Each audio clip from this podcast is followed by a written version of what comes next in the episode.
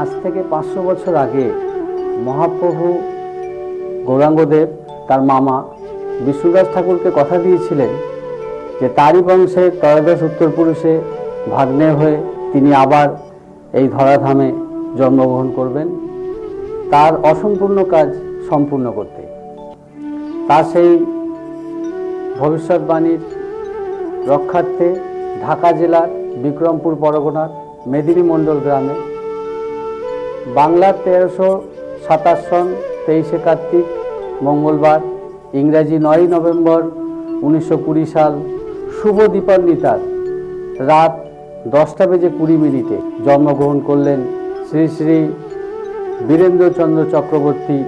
এ যুগের যুগত্রাতা জন্মসিদ্ধ ঠাকুর, পরম পিতা বালক ব্রহ্মচারী মহারাজ। তাই তারই তত্ত্ব, আদর্শ জীবনী নিয়ে আমাদের এই অনুষ্ঠান বীরেন্দ্র দর্শন রামনারায়ণ রাম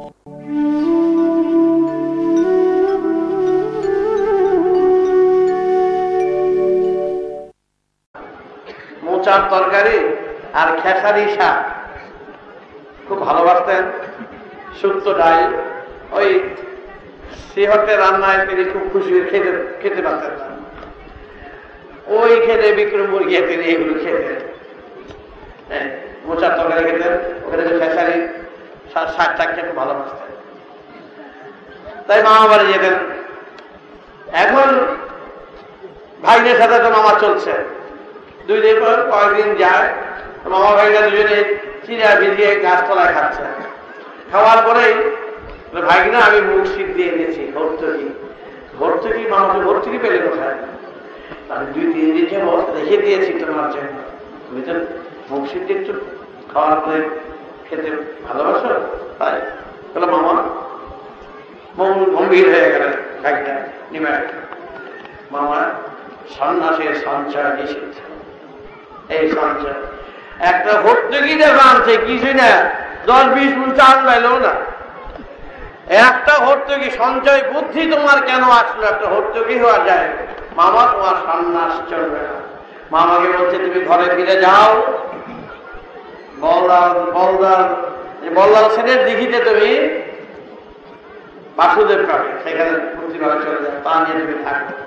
মামা তো চিৎকার করে কাটছে আমি যাব না ভাই না ওই ভাই না এমনি ভাই না লোহাও তো ছোট নরম হয়ে যায় ভাই না নরম হয় না। ভাই না কিন্তু মামা কত না তাই বাইরে ভাই মামা চলে গেলে একটা ভর্তুকি সঞ্চয় করেছিল? আর সেই সময় বেদের যুগে এক মুঠু চাল যুগ সঞ্চয় করার বুদ্ধি কারও ছিল না। প্রচুর চাল, প্রচুর ডাল, প্রচুর প্রচুর ছিল খাদ্য।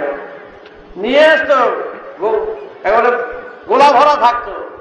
দেশের সন্তানরা দেশের লোকেরা। যার যতটুকু প্রয়োজন, খোলা বাজারে মাপ যোগ নাই। যার যার প্রয়োজন, নিয়ে নিয়ে এসে চলে যাবে কি সুন্দর ছিল দেখো। যে যা যতটুকু প্রয়োজন ছিল, নিয়ে চলে আসতো। এক মুঠ কেউ বেশি আসতো এইভাবেই তখন মনের মনকে গড়েছিল, গড়িয়েছিল, সেই সময় দেশের সন্তানরা, বেদ প্রচারক, তারই রক্ত আমরা এখানে সম্মুখে আছি। তাহলে আমাদের কপালে সিদ্ধকে ঘর খালি রেখে সব খেতে চাষবাস ছিল একেবারে মহান কাজ। প্রত্যেকে চাষবাস করত। ঘরের দরজা থাকতো, খোলা থাকতো ভরে থাকতো, কেউ থাকতো না। ঠিক সন্ধ্যের ভোরে বেরিয়ে যেত সকালে।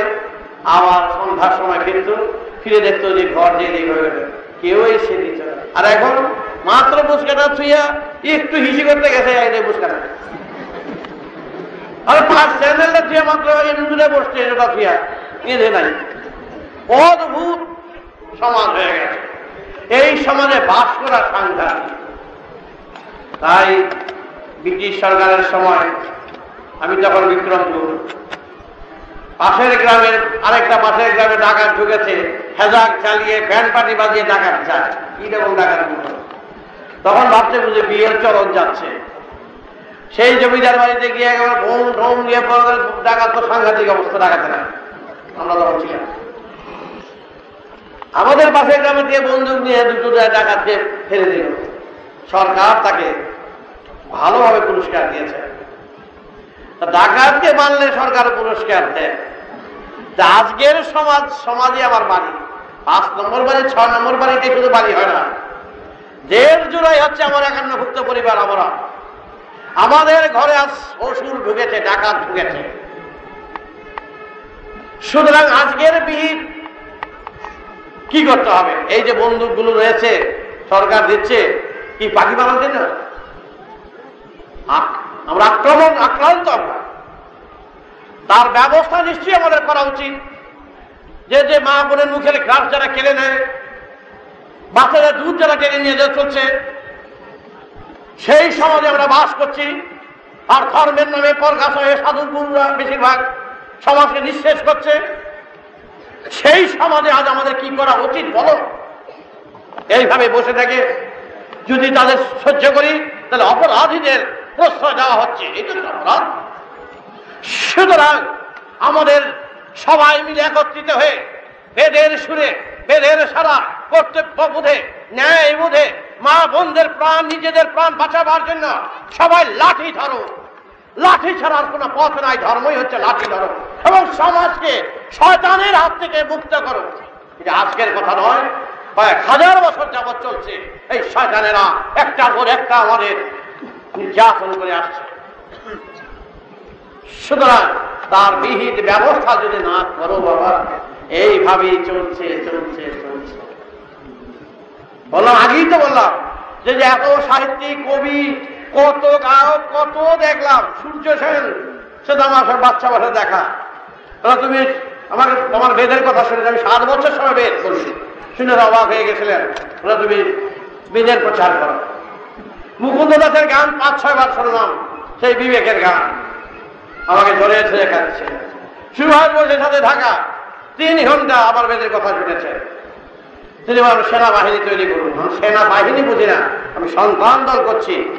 সেই সন্তান দল রাজনীতির দল নয় সন্তান দল কোনো গদির দিকে হাত বাড়ায় না প্রতিক্রিয়াশীল নয়।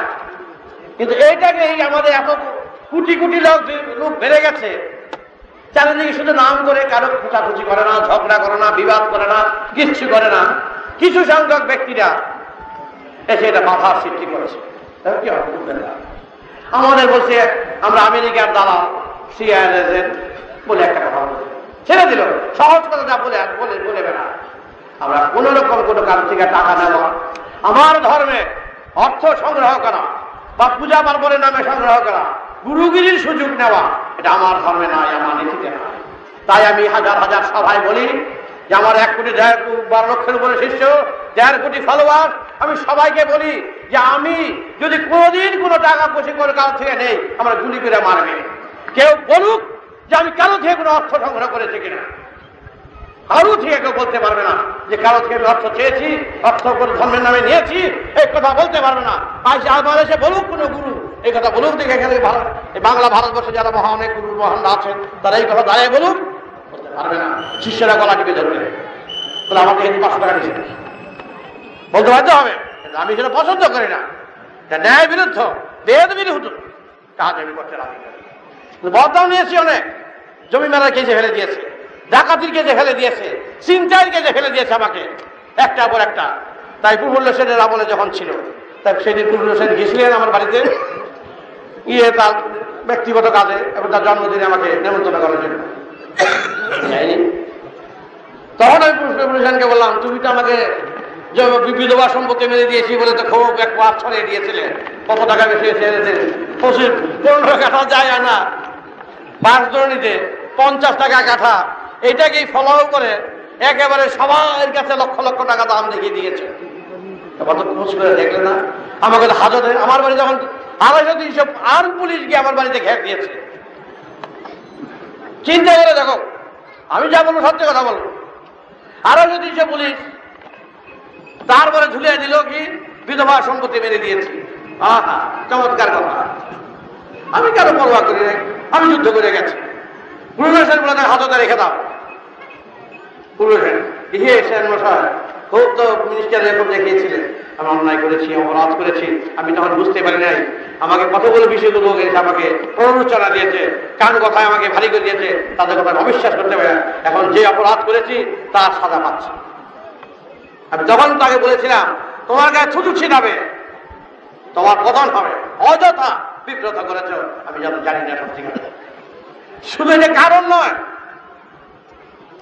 এটা নিয়ে একেবারে সুপ্রিম কোর্ট পর্যন্ত নিয়ে গিয়েছিল, এই কেসটা এইটাই শুধু কারণ নয় এই পনেরো বিশ কাঠা জমি নিয়ে পঞ্চাশ টাকা কাঠা নয়।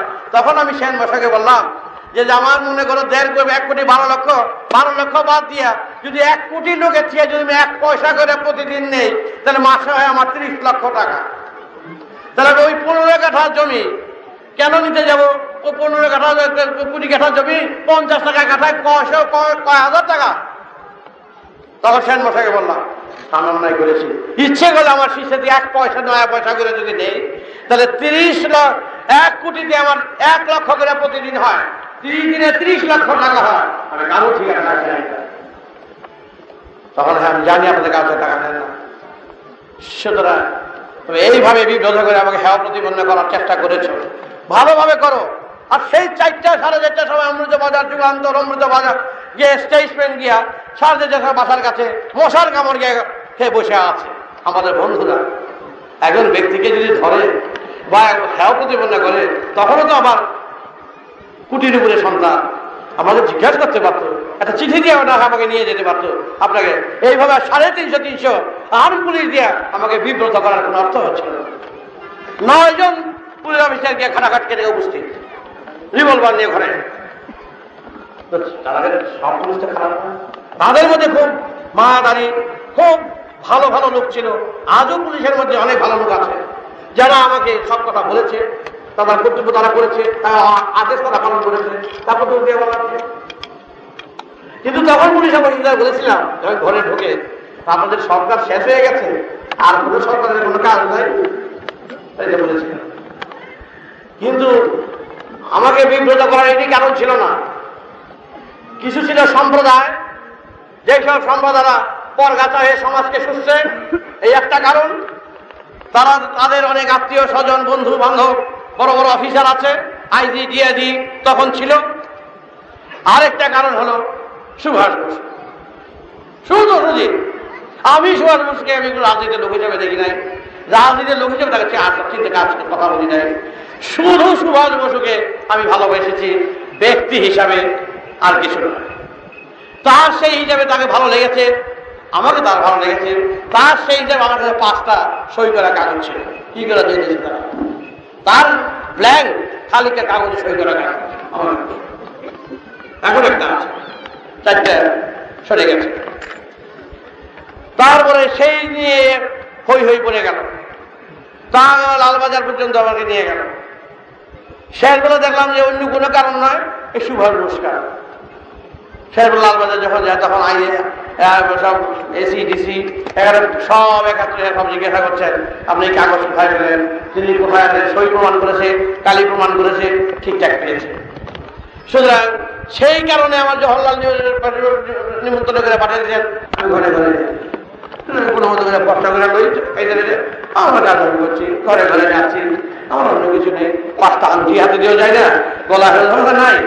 সাত দশ গায়ে আমি সব চাষি, কৃষি, নাহলে এই কুটি কুটি সন্ধান করতে পারি? এই ঘরে ঘরে গেছি, বলে দিচ্ছে, সেইখানে গিয়ে আমার বিপ্লবী গিয়ে সেখানে উপস্থিত। বারেন্দ্র কুমার ঘোষ, অরবিন্দ ঘোষের বাড়ি। সেখানে গিয়ে বলছে যে, জওয়াহরলাল আপনাকে বিশেষ করে নিমন্ত্রণ করেছেন আপনার যেতেই হবে। Prime minister Jawaharlal. আমরা আচ্ছা বাবা, দেখি জওয়াহরলাল বাড়িতে ভালো মন্দ খেয়ে আসি। বেটা, তখনই মুড়ি খাব কি দেবে না তোরা কি খাওয়াবি? খাওয়াতে ভালো কিছু আচ্ছা হাত আছে প্রাইম প্রাইম মিনিস্টার বাড়ি থেকে মিষ্টি খাব। ভালো খেয়ে আসব। যাও তখন মুড়ি খাব না। বলে, বাবা আচ্ছা আচ্ছা। যাই হোক এটা খাই ব্যবস্থা করলাম। তারপরে প্রাইম মিনিস্টারের বাড়িতে গেলাম। গাড়ি করে গিয়ে দিন তারিখ দেওয়া হলো। দেখি প্রাইম মিনিস্টার একতলায় বসে একেবারে ভয় বসে আছে। আইয়ে গুরুজি আইয়ে গুরুজি আপনি এত আদর কি লিখে কিসের জন্য এত আদর? আমার তাহলে পারমিটের সম্পর্ক নাই, রাজনীতির সম্পর্ক নাই, কিচ্ছুর সম্পর্ক নাই, কোনো সম্পর্ক নাই। আমি প্রজা। তাদের দেশের একজন লোক, এই পর্যন্ত আমি গ্রামে গ্রামে থাকি, গ্রামাঞ্চলে থাকি ভালো মন্দ সবার সঙ্গে থাকি। একতলা থেকে তো তলায় নিয়ে খাবার টেবিলে নিয়ে বসালো। তোমরা চোখেও দেখো না ওই টেবিলের খাবার এই বিরাট টেবিল সারে বাবা ডায়মন্ডের মতন তার একেবারে পাতা। সেই কি সব পাথরের নাকি কি পাথর বলতে পারব না? একেবারে সুন্দর। তার মধ্যে একেবারে নানা রকম এই এই এই এই ফল? যে আমি খাব কি? আমি দেখতেই আছি। দেখি চোখ জুড়ে গেছে। আর কোনায় কোনায় একটা সাড়ে ছয় সাত ফিট লম্বা লম্বা এক একটা লোক করে দাঁড়িয়ে আছে। সব। আগেকার দিনে সব নাটক করে, নাটকের মধ্যে সব কিছু ফটকা বেঁধে বেঁধে দাঁড়িয়ে আছে। সব কোনায় কোনায় কোনায় আমরা আচ্ছা দেখে যাচ্ছি সব কাণ্ডকে নিয়ে বসালেন খেতে। নিজে ফুটি কেটে আমাকে খাওয়াচ্ছেন, উঠে কেটে খাওয়াচ্ছেন। এত কিসের আর কেন নিমন্ত্রণ করলেন? চিন্তা করে দেখো। কোনো কিচ্ছু জানান না, তার ভাইয়ের বিয়ে না, ছেলে বিয়ে না, নাতি বিয়ে না, কি নাতিরা তখন একটু ইন্দিরা তখন ঘরের মধ্যে আছে। এই বাচ্চাগুলি, তার সঙ্গে যে রঞ্জিত সঞ্জীব রেখে আছে, এগুলো তো কি ব্যাপারটা কি একদিন খাওয়ালেন, তৃপ্তি হলো না তা আরেকদিন খাওয়ালেন। আমি আরেকদিন এলাম কেন। তাতেও তৃপ্তি হলো না। তৃতীয় দিনেও নিমন্ত্রিত গেলাম। তৃতীয় দিনে তিনি আবার আমাকে নিয়ে একটা মিটিং করলেন তার বাড়িতে হরিজনদের নিয়ে।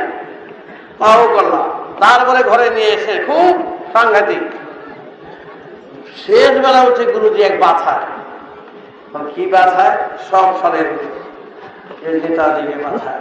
আমি এটা খানের নিমন্ত্রণ অবস্থা আমি তখন নিমন্ত্রণই বুঝতে পারি খেয়ে তিন দিন খেলাম তো আমি আমার নবী নেতাজির লোকে কি ব্যাপ থাকতে পারে তোমার? ওই যে কাগজ, সই করা কাগজ দিকে হেরাতে ওইখান দিয়ে গেছে সই করা কাগজ সুভাষচন্দ্র বসু লেখা। এরকম দেওয়া তার মধ্যে লেখা আছে সুভাষচন্দ্র বসু তুমি চিন্তা করে দেখো কমলের সিদ্ধ আমার কি হয়েছে? বলতেই হবে তুমি কোথায় পেলে? আমি বললাম, আমার মাফ করো। আমার কাছে যখন এই কাগজ আছে, বাপ ছেলেকে দেয়, ছেলে বাবাকে দেয়, বিশ্বাস করেছে, এত ভালোবেসেছে বলে আমি পেয়েছি।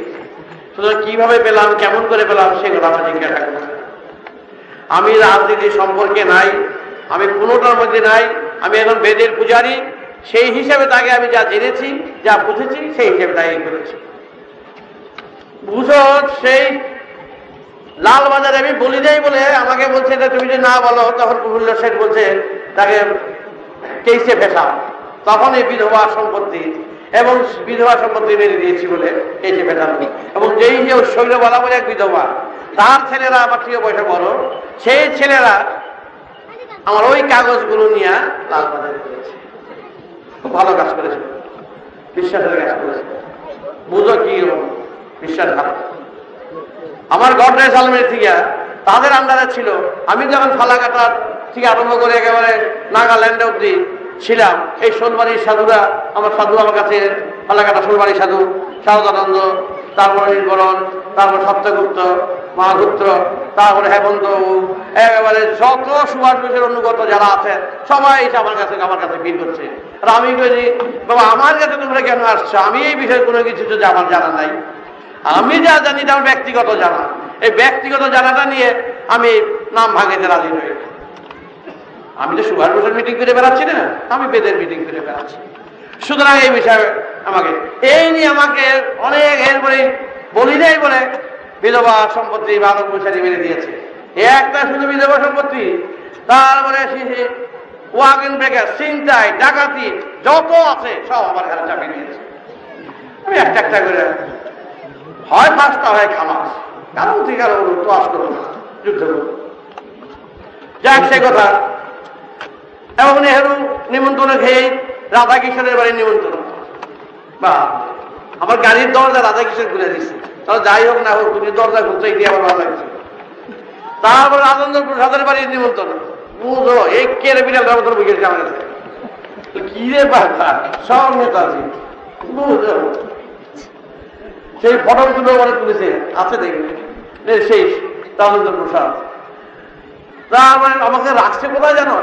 আজ খানের বাড়িতে। বিশ দিন। শাহানুয়াজ বেটায় দেখি যে ঘর ঝাড়ু দেয় যাক